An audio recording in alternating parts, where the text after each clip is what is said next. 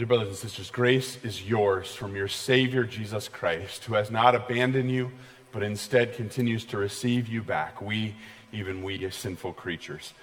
Today, we're, we're starting this uh, In the Shade of the Tree series, and, and I think maybe this reading is the one that, that kind of typifies In the Shade of the Tree best of any of the, readings that we're going to look at.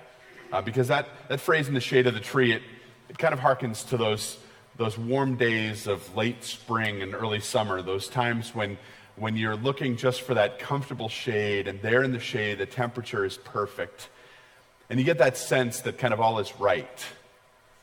And you're reminded, you're reminded in Genesis 2 that all was right. Now they dwelt in the, in the shade of the tree, they dwelt in the cool of the garden with the Lord their God. They knew him perfectly, and he them. They recognized his footsteps as he walked in the cool of the garden. They recognized the footsteps of their God and they weren't afraid because they were in perfect harmony with him. All had been created and all was created very good. In the midst of that beautiful picture is also the sense of what we have lost.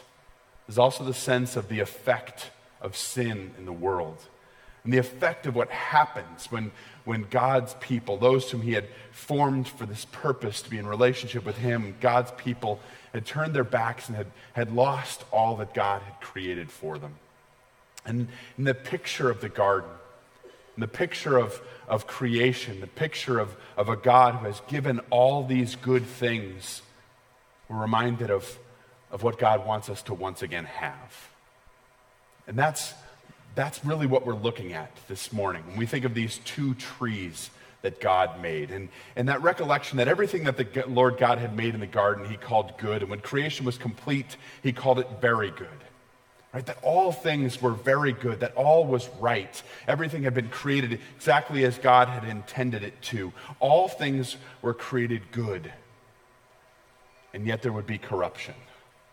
Yet there would be a, a brokenness. There would be something that happened to take it all away. And, and before I get into that, before we get into what the scriptures say, again, I, I know that I, I always ask the wrong questions of the scriptures. And I tell you this all the time. I always look at these texts and I, I want just a certain bit of information that God didn't give us. And one of the things that I want to know is what did the fruit of the trees of the garden taste like?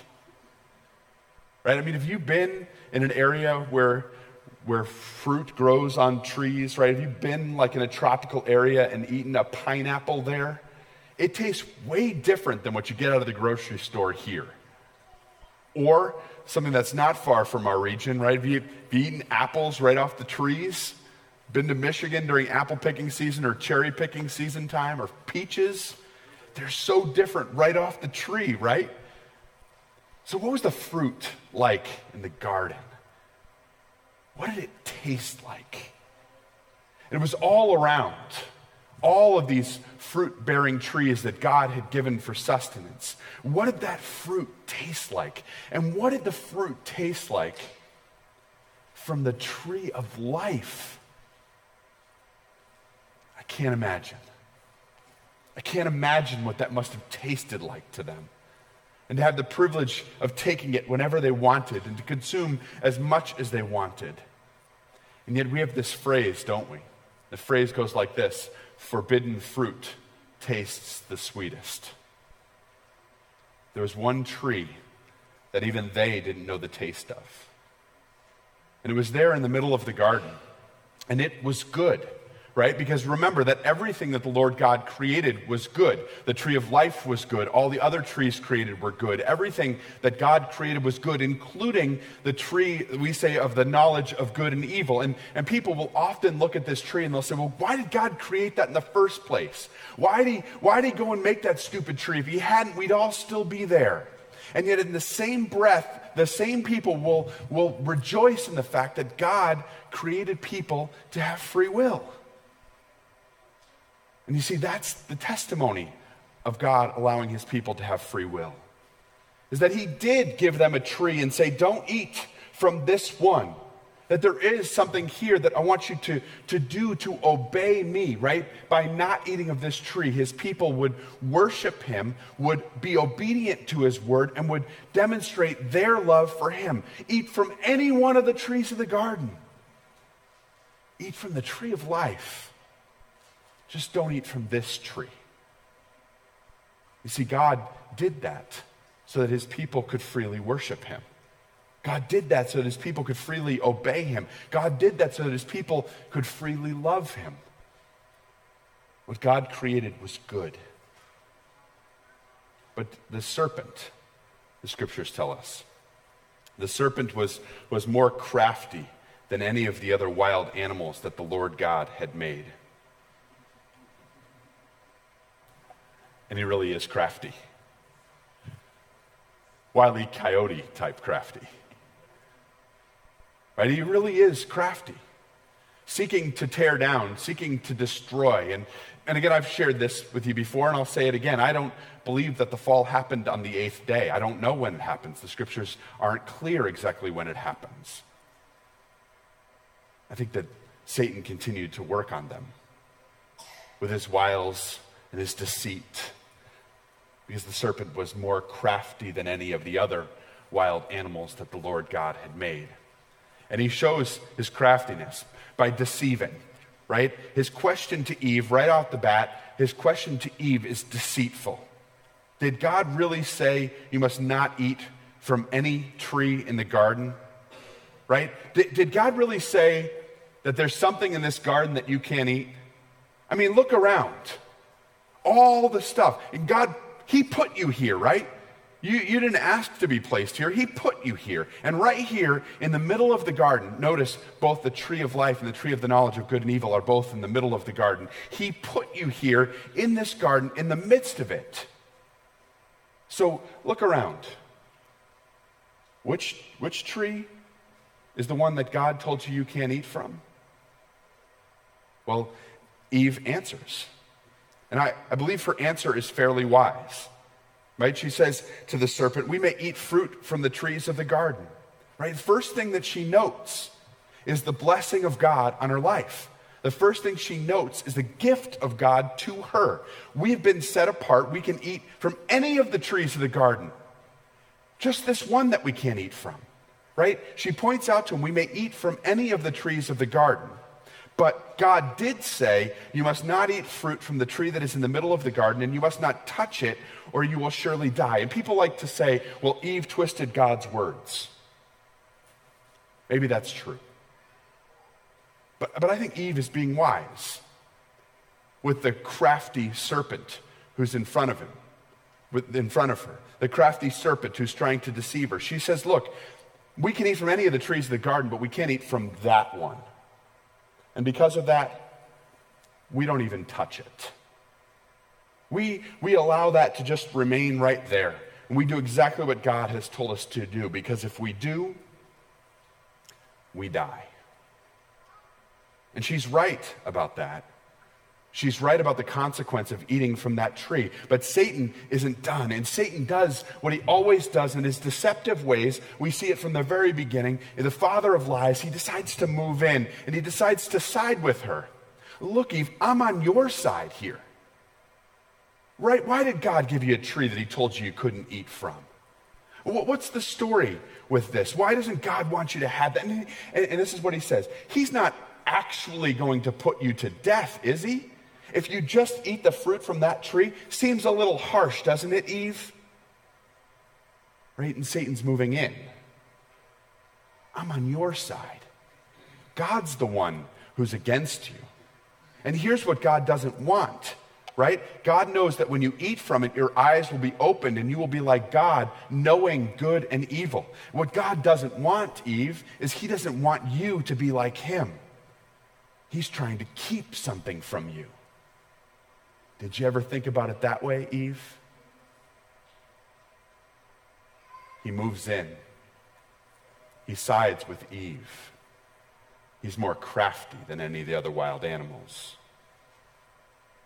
And now Eve starts to play out the scenario in her head, and she starts to look at that tree of the garden in a whole new way. The woman saw that the fruit of the tree was good for food and pleasing to the eye. Now, I want you to note something. It's not in our text for today, but in chapter 2, verse 9, it says that all of the trees in the garden were pleasing to the eye and good for food. So when she repeats this, all she's doing is saying what the scriptures already say. It's good. God didn't make this tree look ugly, He didn't make its fruit taste bad. He didn't do something so that they would go, Well, that's the reason why we're not doing this. That's the reason why we're not eating from it. He wanted them to obey freely and to demonstrate their love totally. And so when he says this, when, when Eve says this, excuse me, when she says that the tree is pleasing to the eye and good for fruit, she's repeating what the scriptures have already said. And now she adds this little, this little part. It's also desirable for gaining wisdom. It's desirable for having something that she doesn't have. Forbidden fruit tastes the sweetest. And so they eat. Eve first, then Adam without objection. And they get the wisdom that they desire. Now, I, think one of the mistakes that people have when they look at this text, I think one of the mistakes they have is that people assume that, like, there in that fruit of that tree was like the Encyclopedia Britannica, right? That, like, they took it and they actually were given some knowledge that they didn't previously possess. Now, the knowledge that they now possess is the knowledge of what rebellion feels like. The knowledge that they now possess is a knowledge that they hadn't had before of what it is to know now that God has come and God is separate. And the knowledge that they have is a knowledge that they hadn't had before, which is the knowledge of what evil is like because they've participated in it. It isn't what they thought. And so their immediate reaction is to realize that they were naked, to sew fig leaves together and make coverings for themselves. They realize that they're naked and vulnerable. They're now exposed, not only to each other, but to God. They realize now what they have done in this experience of evil, and they can't get far enough away from it. They can't hide enough. They can't cover up enough, though they try. Sin has entered the garden sin has entered the world. And the perfect bliss that they experienced with God, of walking with Him and hearing His footsteps, of eating from all of the trees of the garden and experiencing the blessing of being set apart to receive His gifts, is now, has now been lost. But this is just an old story, right? It's a superstition. I mean, who can believe a story like that? I mean, it's like, it's like Sleeping Bear Dunes in Michigan, right? Evidently, today's sermon is brought to you by the Michigan Department of Tourism. right? You know the story the, the, the bear, the mother bear swims away with its cubs to try to escape the forest fire, and the cubs don't make it, and so they die in the sea, and the two islands rise up, and the mother is so distraught that she gets covered by the sand, and someday she'll wake up, and so will her cubs. It's just that kind of a story, right? No, it isn't. It isn't just superstition, some kind of a tale that we tell. In fact, it, it rings true even today. The serpent is still crafty. The serpent is still deceiving and deceiving in the exact ways, and it's too much for some people to take. I mean, a talking serpent, come on. Until you hear that voice that echoes in your own head the temptations that the devil still uses, the temptations to each one of us, not just to eat some cookies that mom and dad said we shouldn't eat, but temptations of the flesh, lust of the flesh, of seeking out those things. And only when we take this seriously do we begin to realize how closely it resonates with us and how those temptations are still given to each one of us. If you do this, you'll gain a new perspective, a new perspective on the world I mean, after all, all the things that God created, all these things are wonderful and good. Why would He want to keep them from you? You still hear the tempter's voice, the tempter's voice doubting that God wants you to have good things. An assumption that God is keeping something from you. And then there's the moment of sinful flesh, the moment of eating. And it never quite goes the way it's supposed to, right? Because the ways of the world never completely satisfy. And so there's always the sense that maybe, maybe the next fruit will be better. Maybe a little bit more of the fruit is what I need to have. And it, it leaves us in that place of despair, of despondency for those of us who are believers to say, now I know that once again I've disrupted this relationship with God. Now I know that once again I've done what I wasn't supposed to. And, and you're living with that guilt and that turmoil inside of yourself. And yet that lust of the flesh, it says, but I want to just have a little bit more of it. And so how do I dance that dance? And how do I get out of this? It never quite goes the way that we think it should. My sister had a little dog named Pumpkin. And when she and her husband were first married, and this, this little dog, it was a cute little dog. It was cute for a little, if you like little dogs, God bless you. It was cute for a little dog. Right? And, and this dog, uh, this dog had specific rules. And when it would get punished, they would had a little don't be too angry. I didn't tell you which sister, so you can't press the charges against her. They would put her in the little shoe closet right by the front door of their apartment. And they would lock the dog in there until the dog learned its lesson.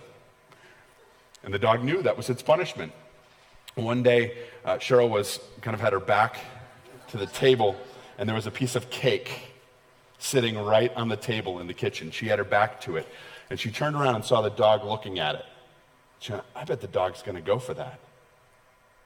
She turned back around, and when she turned back around, the dog ran across the room, jumped on one of the kitchen tables, jumped up on the table, and just started eating the cake, just mowing the cake, going after it, right? Then, as soon as she yelled and went over to the dog, the dog jumped on the chair, ran across the room, and sat right in front of the call closet. it was all worth it, the dog said. And sometimes, sometimes that's us. That's us thinking if I can just have that piece of cake for a minute, I'll take the punishment. It can't be that bad. But you should hear in that the deception of the devil and not the reality of Scripture. And what sin does to break our relationship with our loving, creating, giving God. Sin is never as great as we think it's going to be and it brings about regret and disappointment and punishment. There was another tree in the garden. Side by side, there in the middle, was the tree of life. It, it, was mentioned first. And the thing, that, the thing that I can never wrap my mind around is that the two trees seemingly stood right next to each other. And so they're there gazing on the tree of life and being tempted with the tree which is right next to it, the tree of the knowledge of good and evil. It's standing right there, the evidence of God's goodness to them. But they ignore it and they eat the other one. And so God has to take it away because now man knows good and evil, and now the world is mired in sin. And so he has to take away the tree of life.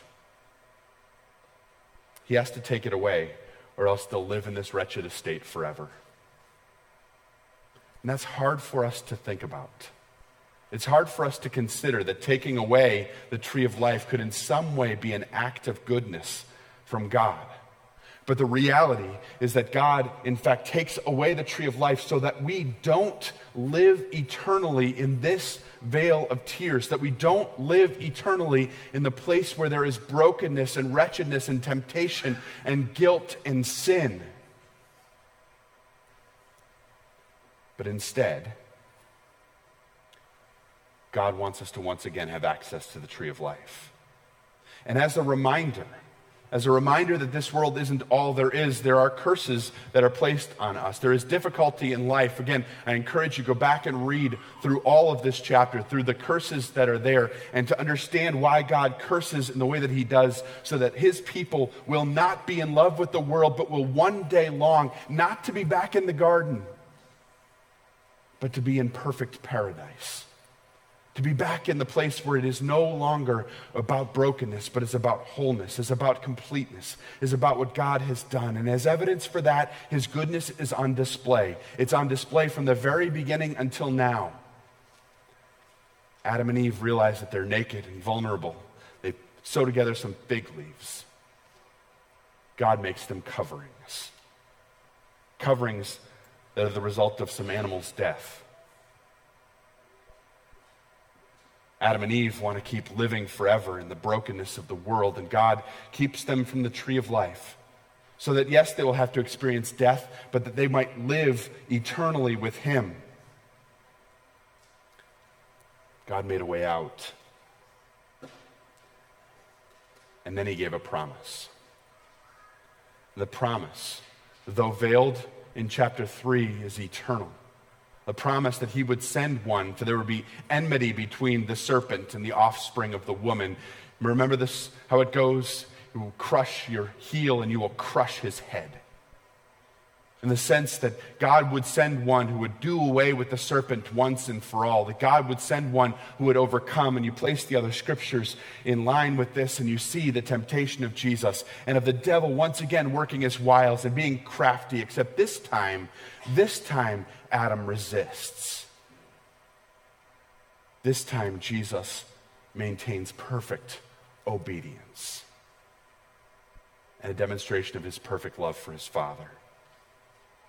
And as I said to the kids, because of his perfect life, he can die a perfect death because God hasn't abandoned his children. And because of his perfect death in our place comes the perfect life of Jesus Christ for us. We who are now made righteous by the blood of Jesus Christ, we who now have access to the Father, once again, that we know that we will one day be able to eat the fruit of the tree of life. So, you know what that means? It means, brothers and sisters, that one day we'll get to know what that fruit tastes like. And until that day, we have the promise of Jesus and the assurance that God has not abandoned us, but continues to give us good gifts in his creative way, to surround us in his love and give us what we need to sustain us in this life. And we have the assurance and faith that we will dwell with him and with all believers in a new garden of his creation. Until that day, may God bless you in his love and surround you in his goodness. Amen.